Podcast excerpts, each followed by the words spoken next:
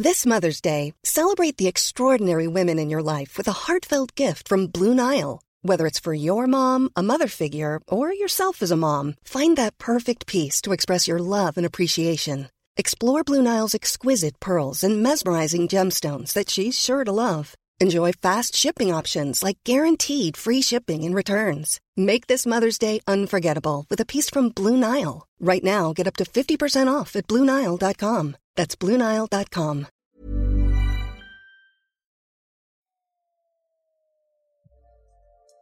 Déclic, nom masculin, moment qui détermine la compréhension d'une situation, une prise de conscience ou les deux. Salut, c'est Juliette et Sophie de 18h17 Production et vous écoutez Le Déclic. Dans cet épisode du Déclic, nous avons invité Marie à notre micro. Marie, nous l'avons rencontrée via notre appel à témoignages publié début mai dans lequel nous cherchions à entrer en contact avec une personne pour qui le confinement aurait provoqué un déclic. Et Marie est justement une de ces personnes-là. Après des études et un début de carrière d'économiste plutôt brillant, Marie a décidé de multiplier les expériences en entreprise, en France, en Irlande ou encore au Cambodge. Elle s'est ensuite réorientée plusieurs fois, elle a été consultante, journaliste, chargée de production ou encore vendeuse de confitures et cultivatrice de goyaves, pensant que la clé du bonheur se trouvait au bout de ce chemin, semé de quelques embûches. Puis est venu le confinement, qui a fait voler en éclats ses certitudes et lui a permis de voir ce qu'elle voulait vraiment faire et surtout de découvrir qu'elle n'était pas si légitime que ça à monter sa propre boîte. Marie a donc commencé à concrétiser son projet, monter son cabinet de conseil et de gestion de projet en agriculture et agroalimentaire durable pour accompagner des petits producteurs mais aussi des grands groupes qui souhaiteraient nourrir la population de façon plus saine. Salut Marie! Salut! Comment ça va? Ça va et toi? Ah bah écoute, ça va super, je suis ravie de t'avoir dans le déclic, merci beaucoup. Je suis ravie d'être là, c'est super cool, merci les filles. Ah bah avec grand plaisir. Alors, du coup, je disais, donc Marie, comme on en a discuté, évidemment, un déclic ça se fait dans un certain contexte, donc on va revenir un petit peu sur tes débuts. Où est-ce que t'as grandi? D'où est-ce que tu viens? Alors moi j'ai grandi dans le Morvan, c'est une zone de collines au milieu de la Bourgogne. J'ai grandi précisément dans un petit village de 253 habitants. D'accord. Et après j'ai déménagé dans un autre village où il n'y avait plus que 20 habitants. Ah oui. Après j'ai déménagé dans une autre ville qui est assez de petite taille, qui s'appelle Nevers. Ouais. Et après à 18 ans je débarquais à Paris. D'accord. Et qu'est-ce que tu voulais faire quand tu étais petite? Alors, quand j'étais petite je voulais être chanteuse. Et malheureusement j'ai une voix de casserole. Et puis ensuite, je voulais être vétérinaire parce que j'aimais bien les petits chiens, les poneys. Mm-hmm. Puis pareil, j'aimais pas la physique, donc j'ai dû changer. Et à 17 ans, je voulais être trader parce que je voulais gagner plein d'argent pour le donner à tous les pauvres du monde. Comme ça, ils allaient tous être riches. C'est joli. C'est ça. Et après, je me suis rendu compte que j'aimais pas assez les traders pour vivre avec eux. Oui, et puis que ça peut être un monde où malheureusement, tu peux oublier les pauvres. C'est un peu ça. Et du coup, qu'est-ce que t'as fait comme études ? Alors, j'ai fait une licence d'économie, un master d'économie à Dublin, et après, j'ai fait un master en stratégie. D'accord. Dans une école civilo-militaire. D'accord.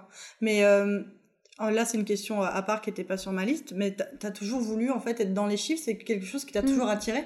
J'ai toujours aimé les chiffres, et surtout, en 2008, j'étais en seconde, et j'avais des cours de sciences éco au lycée.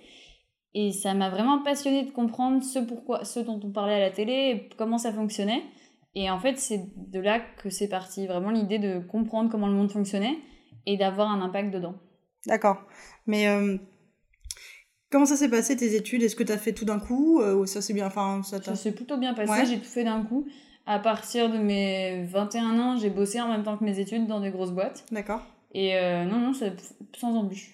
Et justement, tu disais, tu nous as dit pour quand on a préparé ce déclic ensemble que tu as été quelque temps économiste pour de grands groupes. Est-ce que tu peux nous parler un petit peu de ces expériences ? J'ai bossé après mon master en Irlande. J'ai travaillé pour des gros cabinets de conseil que je ne citerai pas, mais et en fait, j'ai bossé pour des gros cabinets qui travaillaient pour des très grandes boîtes. Ouais.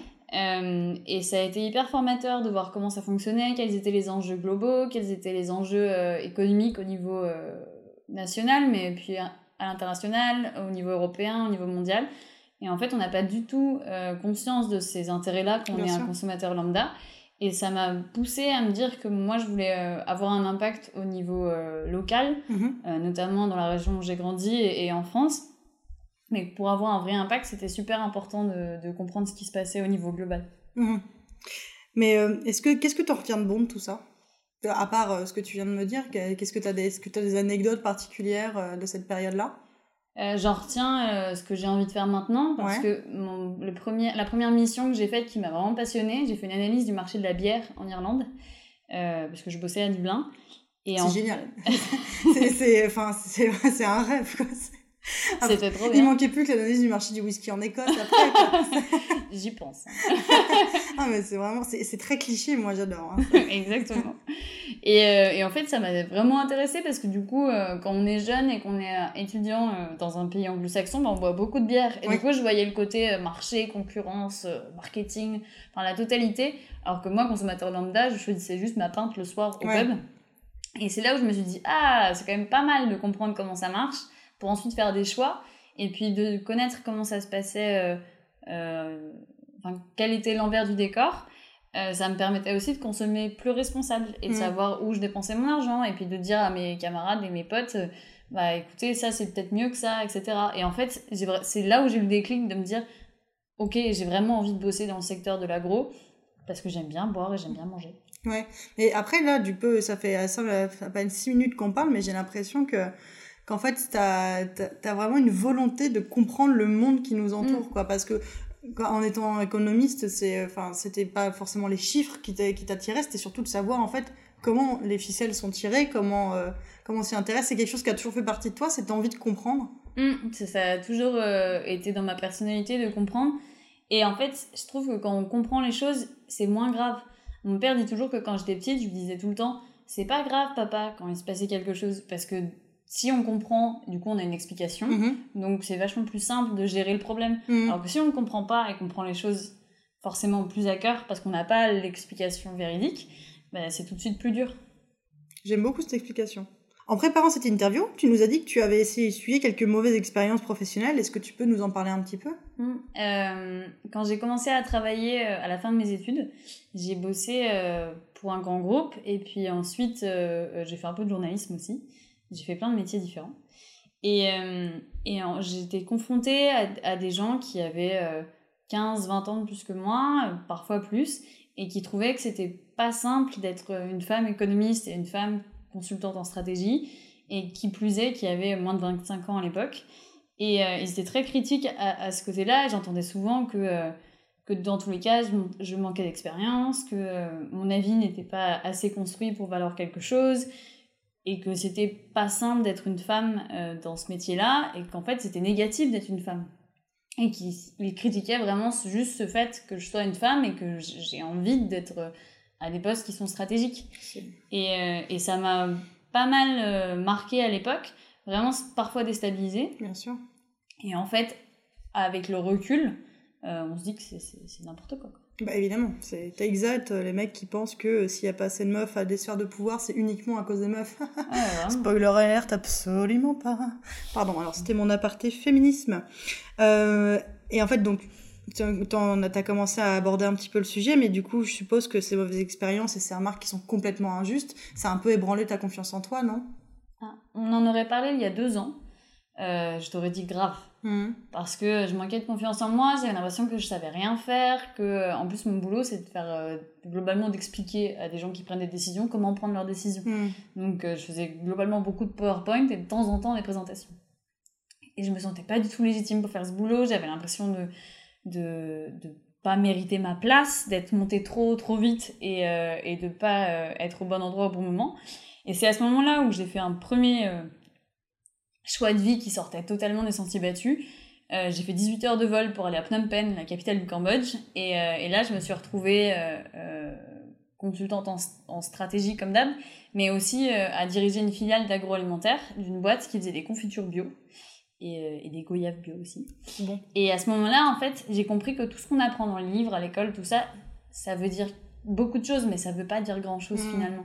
Et que l'instinct qu'on a, le fait d'être une bonne personne, le fait d'avoir des vraies qualités humaines, le fait d'être intelligent, pas au sens d'avoir fait HEC, hein, mais au sens d'avoir conscience des choses, c'était ça qui était le plus important et c'était ça qui permettait aux équipes qu'on dirige d'aller plus loin.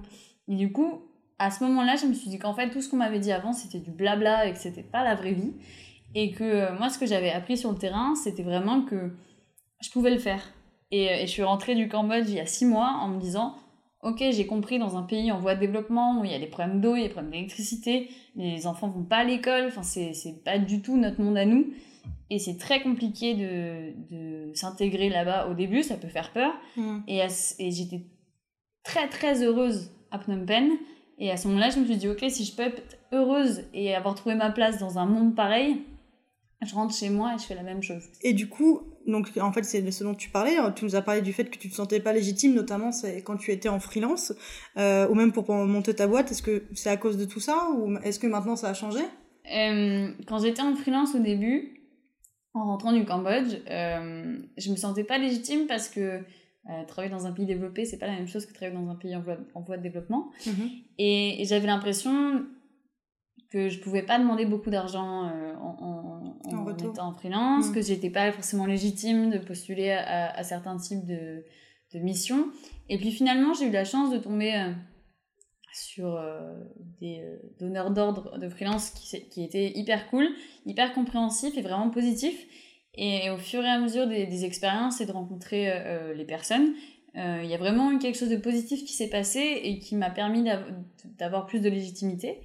Et puis pendant le confinement, j'ai postulé pour encore parce que je me sentais pas légitime d'être que en freelance, etc. Et en me disant qu'il fallait encore rentrer dans les clous. J'ai postulé pour un job dans une boîte. Et à la fin des entretiens, la DG de la boîte m'appelle et me dit « Bon Marie, on veut travailler avec toi, mais un emploi traditionnel, c'est pas fait pour toi. C'est pas comme ça qu'on va maximiser ce que tu sais faire. Et c'est pas comme ça que tu seras heureuse, ça se sent. Donc, on va te proposer des missions de freelance différemment pour que toi, tu sois bien et que nous, on soit bien avec toi. » Elle est super, cette nana. C'était super. Et en fait, tout leur processus de recrutement, c'était basé sur des tests de personnalité. Elle est géniale. Et hyper poussée. Et j'ai trouvé ça, mais génial. C'est trop bien. Mais c'est, en plus, c'est rare, ça devrait pas l'être, mais c'est assez rare pour le souligner, quoi. C'est trop bien. Et en plus, elle m'a donné des contacts pour d'autres missions. Elle a été hyper présente pour moi. Enfin, vraiment quelqu'un qui avait du cœur et qui était là pour que les choses avancent positivement. Il n'y avait pas de matière d'ego, il n'y avait pas de matière de performance, on est juste sur... on est des humains, on doit collaborer ensemble, on a des objectifs communs, et ben on va trouver la solution pour que ça marche bien. C'est trop bien. Et du coup, on va bientôt venir à ton déclic. Où est-ce que tu étais juste avant le confinement? Où est-ce que tu en étais professionnellement? Alors, juste avant le confinement, je terminais une mission de freelance. J'ai terminé une mission le jeudi soir, et on a eu l'annonce du confinement le lundi. C'était à Paris. Donc on va en venir justement à ce confinement qui a été le déclencheur pour toi de cette envie d'entreprendre. Où est-ce que tu as passé, enfin, pas l'envie, mais en tout cas le fait de se lancer, où est-ce que tu as passé le confinement, justement? J'ai passé le confinement chez mon père à Nevers, là où j'étais au lycée, donc retour aux sources et à la vie familiale. Et comme ça, en plus, tu avais un accès à un jardin, à la campagne, etc. Tout à fait. Parce et à mon petit chien. Ah, ça, c'est chouette. Si en plus, il y a un chien, c'est vraiment confinement bonus. C'est le bonheur. Et du coup, dans quel contexte tu l'as passé au niveau personnel? C'est-à-dire, est-ce que ça t'a stressé? Est-ce que tu étais plutôt sereine? Alors, au début du confinement, j'étais surtout fatiguée parce que je suis rentrée du Cambodge il y a 6 mois. Et après, comme je suis un peu hyperactive, j'ai fait beaucoup de choses, beaucoup de projets, j'ai beaucoup travaillé. Et sans prendre le temps de me poser du tout après une expérience qui est assez dingue. Du coup, j'étais vraiment fatiguée. Le premier mois, j'ai quasiment rien fait à part me reposer.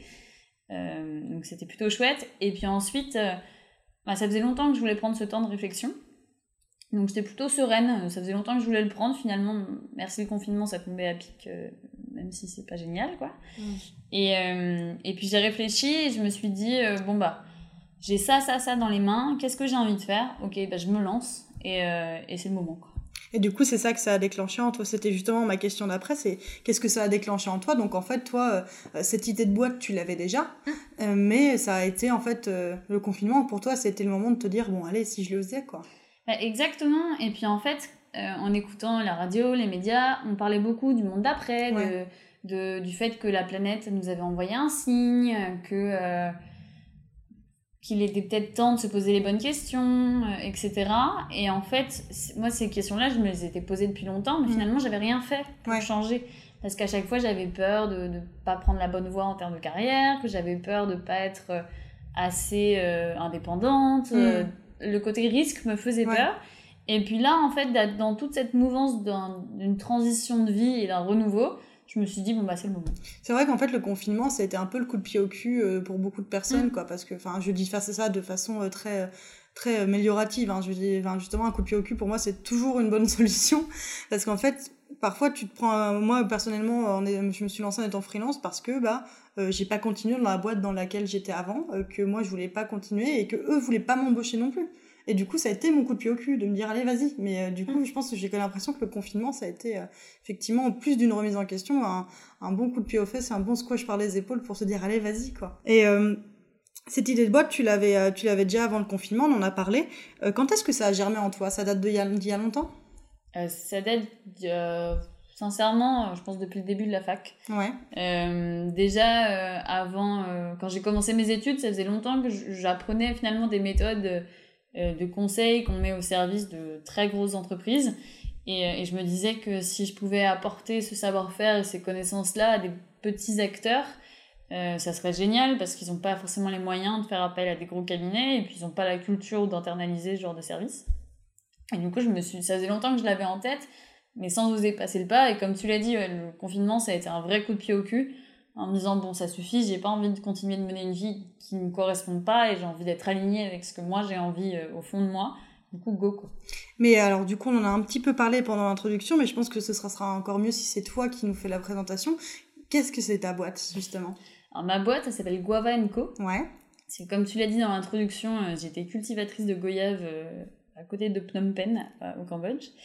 Et du coup, c'était mon surnom par mes colocataires parce que je rentrais à la maison avec des goyaves et du coup, je sentais la goyave. C'est génial. C'est mignon. Et du coup, Guava & Co, c'est l'idée de soutenir des producteurs et des industriels de l'agroalimentaire et de l'agriculture et de leur proposer des services de conseil en stratégie et en gestion de projet et de leur permettre d'externaliser des services qui n'ont pas la capacité d'internaliser et de leur amener une autre culture de l'entreprise via un mode de fonctionnement externe et via des centres de réflexion externes. Donc toi, comme tu le disais, avec ton expérience en Irlande, avec cette superbe expérience dans la bière, l'agroalimentaire, pour toi, ça a toujours été ton objectif. En fait, cette boîte, tu l'aurais vue pour aucun autre domaine. Bah, en vrai, c'est des services que tout le monde peut faire dans n'importe quel domaine, mais c'est juste que l'agro, ça me parle parce que j'ai grandi dans le Morvan, j'ai un père expert comptable dont la plupart des clients sont des restaurateurs, et ma mère a une espèce de un resto. Du coup, j'ai toujours été dans ce côté, on mange bien, on boit bien, on vit bien. Et c'est vraiment le côté convivialité, partage de l'agro que j'aime bien. Alors, c'est pas Danone, hein. mais globalement. Mais le fait qu'on partage des moments positifs et aider des gens qui permettent à d'autres personnes de passer des bons moments, bah ça me fait vraiment kiffer, quoi. Ouais, finalement, en fait, ça lie tout ce que tu aimes, c'est-à-dire à la fois la bonne bouffe, la bonne production, et en plus, aider les autres aussi à pouvoir se développer, en fait. Ça lie tes passions. C'est vraiment ça. Tout à fait. Et pourquoi tu penses que c'est pendant le confinement qu'elle s'est cristallisée, cette idée ? Enfin, qu'est-ce qui a été... Ben, je pense que le fait de rentrer chez moi et de me poser, de retrouver des petites habitudes de vie familiale, bon, c'est assez régressif, hein, clairement, mais c'est un vrai côté positif parce qu'on se rappelle ce qu'on aime dans la vie, voir ses proches, voir sa famille, voir passer des bons moments avec ses amis. Et en fait, ça a cristallisé ça parce que ça faisait longtemps que j'avais envie d'être à 100% dans ce côté-là de ma vie. Et j'osais jamais vraiment. Et puis là, avec le manque que ça crée parce qu'on est isolé à cause du confinement, je me suis dit, bon, bah, autant se lancer là-dedans parce qu'on n'est pas à l'abri que ça recommence. Bien sûr. Et qu'est-ce que tu as fait pendant ce confinement pour que ça se concrétise ? Est-ce que tu as commencé à faire genre ton business plan, ce genre de choses et tout ? Alors, j'ai fait toute la partie un peu chiante de quand on monte une entreprise. Donc, le business plan, le business model... les études de marché. Les études de marché, savoir quels sont les statuts qu'on va poser, réfléchir à un site internet, réfléchir à sa com, appeler à peu près la terre entière pour savoir si c'est une bonne idée et qu'on ne se trompe pas. Donc, tout ça. Et non, ça a pris pas mal de temps. En vrai, on a été confinés, quoi, 2 mois et demi ? Ouais, 2 mois. 2 mois. On va dire le premier mois, vraiment, je me suis reposée. J'ai lu beaucoup de livres. J'ai notamment les livres de Mike Horn sur les explorations, tout ça. J'ai vu plein de vidéos d'explorateurs, de gens qui avaient été visionnaires, les manifestes de la Société française des explorateurs, tout ça. Génial. Je savais même pas que ça existait. Comment ça se fait ? C'est trop bien.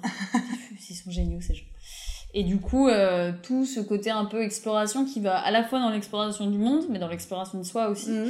Et je me suis vraiment intéressée à tous ces gens-là et inspirée. J'ai construit mon offre de service pour Guava & Co. Mmh. Et la deuxième partie du confinement, j'ai commencé un peu à passer à l'action, donc à afficher un logo et là faire les business plans, tout le modèle économique, etc. Et puis depuis la fin du confinement, on commence à poser des petites briques petit à petit. Et justement, on va en parler. Où est-ce que ça en est ton projet maintenant, à un moment où on parle 2 semaines après le déconfinement ? 2 semaines après le déconfinement, j'ai l'impression que ça fait 1 mois qu'on est déconfiné. Ah, c'est fou. Cette année est vraiment très bizarre. Ce monde n'a plus de sens. C'est clair. Où est-ce qu'on en est ? Alors déjà, on a un logo, c'est pas mal. Et du coup, vous êtes plusieurs ou tu es parce que tu dis on Alors c'est parce que j'ai plein de copains qui m'aident. D'accord. Du coup, c'est pour ça que je dis on. Mais c'est surtout moi.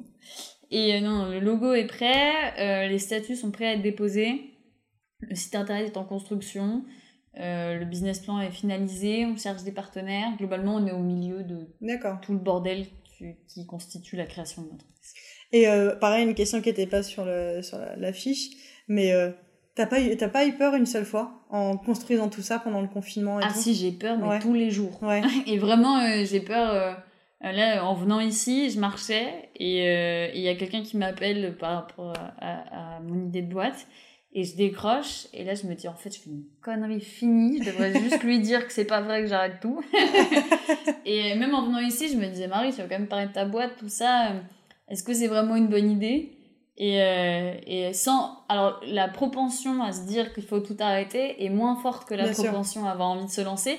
Mais elle est persistante. Ton instinct, il te dit de faire quoi ? Parce qu'avec Sophie, on est très instinct. On a parlé dans l'épisode de Léa Bordier. Moi, je suis une meuf très instinctive aussi. Sophie aussi. Toi, est-ce que comme tu le dis, l'envie de créer est plus forte que les peurs. Mais du coup, est-ce qu'il n'y a pas une part d'instinct aussi qui te dit mais fais-le ?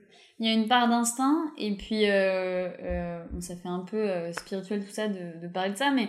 Il y a ce côté, parfois, il y a des signes qui nous poussent à aller... Moi, je te crois, je suis très signe aussi. Dans telle ou telle direction. Et le fait que je postule pour une boîte, donc je vais encore à contresens de ce que je ressens en me disant « Ok, Marie, il faut retrouver un CDI, là, calmons-nous. » Et que la déléguée, alors que c'était une boîte qui est rurale, donc ça n'a rien à voir avec un côté freelancer, Startup Nation. Et la nana elle-même me dit « Bon, Marie, moi, je veux bosser avec vous, pas tout de suite. » Parce que là, on a d'autres choses à faire. Mais après, je garde votre numéro, m'oubliez pas. Et puis, faites vos trucs à votre manière parce que vous êtes bonne là-dedans. Et là, tu te dis, mais c'est le destin. C'est ça. Si même quelqu'un qui ne te connaît pas... Et qui avait vu ça dans ma personnalité, sans jugement, juste avec une façon hyper positive de voir les choses. Et en fait, l'instinct, je pense qu'il prend le dessus. Et puis, quand on regarde tous ces vidéos et ces discours et ces témoignages de ces aventuriers du monde, ils parlent tous d'instinct et de ce moment où ils ont claqué une porte, ils ont dit non mais là j'allais je prenais une mauvaise direction, là je vais dans l'autre, et je pense qu'il faut aussi s'inspirer de ces gens-là qui ont réussi et qu'entreprendre comme vous les filles vous faites, c'est aussi accepter que parfois tu te plantes et c'est pas si grave. C'est ça. Le monde s'arrête pas de tourner. C'est ce que j'avais dit à mon copain quand je me suis lancée en freelance. Je me suis dit, j'ai peur, mais au pire, je me plante et c'est pas grave, j'aurais tenté. Ouais, exactement. Donc et il vaut mieux avoir des remords que des regrets. Comme on dit, exactement. Et du coup, est-ce que le déconfinement, il a changé quelque chose pour la mise en place de ton projet ou ça a accéléré les choses ? Alors, ça a accéléré les choses. Dans les faits, je suis pas sûre. Dans ma tête, oui. Ouais.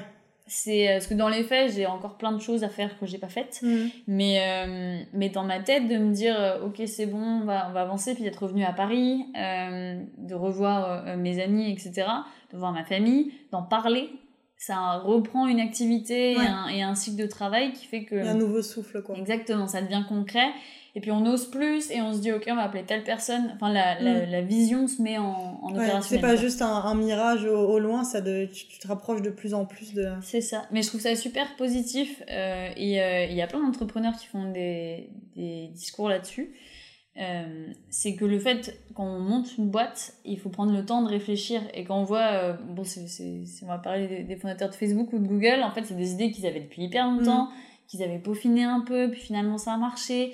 Et en fait, je pense que ce temps de confinement pour réfléchir à ma boîte, c'est un cadeau du ciel, quoi. Ouais, c'est génial. J'ai pu prendre le temps avant de me lancer. C'est génial. Et du coup, où est-ce qu'on peut retrouver Guava & Co ? Est-ce que ce sera... Alors, moi, c'est une question. Est-ce que ce sera plutôt une boîte physique ? Est-ce que tu vas ouvrir ton cabinet ou ce sera plutôt digitalisé au départ ? Alors, l'idée, c'est que le côté physique, ça va être moi. Donc, l'idée, c'est d'aller rencontrer les gens un peu partout et de discuter avec eux et de voir comment on peut travailler ensemble. Mm-hmm. Ou de voir, s'ils n'ont pas besoin de moi, comment ils peuvent travailler avec d'autres gens. Hein, parce que l'idée, c'est quand même d'aider les autres et d'être dans une mouvance positive et d'avoir un impact positif, même si ce n'est pas par Guava & Co. Il y a plein d'acteurs formidables dans ce pays qui sauront aider les acteurs de l'agro. Et le côté physique, alors normalement, si tout va bien, on va s'installer à Dijon. Mm-hmm. Et avoir des bureaux, ça, Dieu sait où, on s'est pas encore organisé. Et où est-ce qu'on peut nous retrouver ? On a une petite page Instagram. Okay. Et du coup, on vous mettra, parce que là pour l'instant, petit aparté, mais Marie n'a pas encore créé la page Instagram, mais nous allons vous mettre, une fois que ce sera sorti, le lien vers la page Instagram. Eh bien, écoute Marie, on te souhaite absolument tout le bonheur du monde et plein de réussite à Guava & Co. Et puis t'hésites pas surtout à revenir nous voir, on pourra refaire un petit déclic pour parler de la suite de ton projet. C'est super gentil, en tout cas merci beaucoup.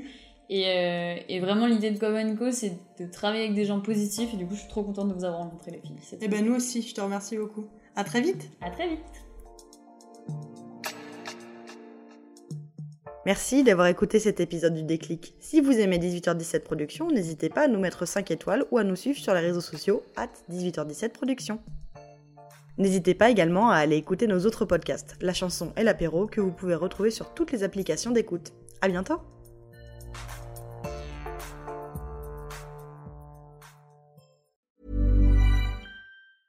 Hey, it's Paige DeSorbo from Giggly Squad. High quality fashion without the price tag. Say hello to Quince.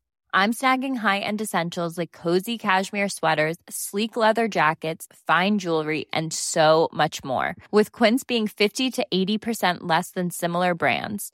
And they partner with factories that prioritize safe, ethical, and responsible manufacturing. I love that. Luxury quality within reach. Go to quince.com/style to get free shipping and 365-day returns on your next order.